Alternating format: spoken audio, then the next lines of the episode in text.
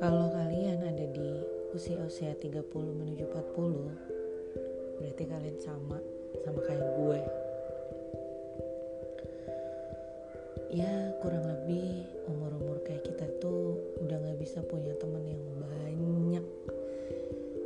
Umur-umur kayak kita sekitar 30 menuju 40 lagi piki-pikinya milih temen.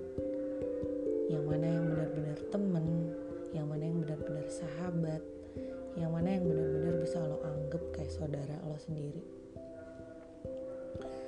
Kalau saat ini gue milih untuk menghindari orang-orang yang kayaknya menurut gue gak berfaedah.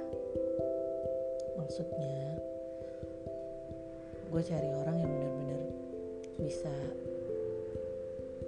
kurang lebih ada di jalur pikiran yang sama kayak gue ya itu namanya sahabat sih. Kalau temen ya sejauh ini gue masih berpikir selama dia nggak rese ya udah nggak masalah lah tapi kalau dia udah mulai ganggu ganggu hidup gue apalagi udah mengintervensi hidup gue ya udah buat apa? Toh dengan usia gue yang sekarang menuju ke 40 kayaknya udah gak penting juga ngebanyak-banyakin temen waktu gue pertama habis di kantor. Kedua pasti habis di rumah. Terus kalau udah libur gue kalau nggak masak bersih bersih rumah nemenin anak main nganterin les bikin kue atau apa pun itu.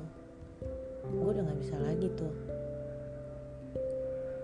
Hari Sabtu nongkrong sama temen. Baru hari Minggu pergi sama keluarga. Itu kayaknya udah uh, jauh banget.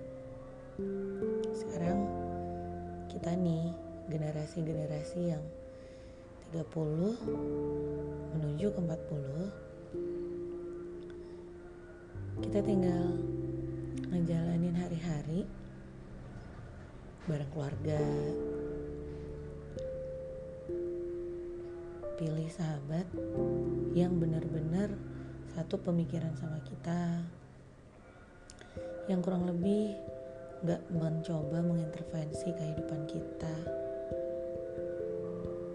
ya yang ringan-ringan aja lah. Karena semakin bertambahnya umur beban kehidupan kan semakin berat.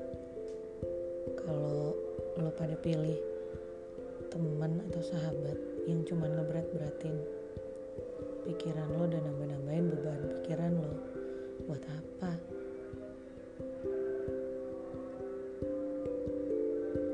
Jadi di umur 30 sampai 40-an harusnya hidup kita dibikin ringan.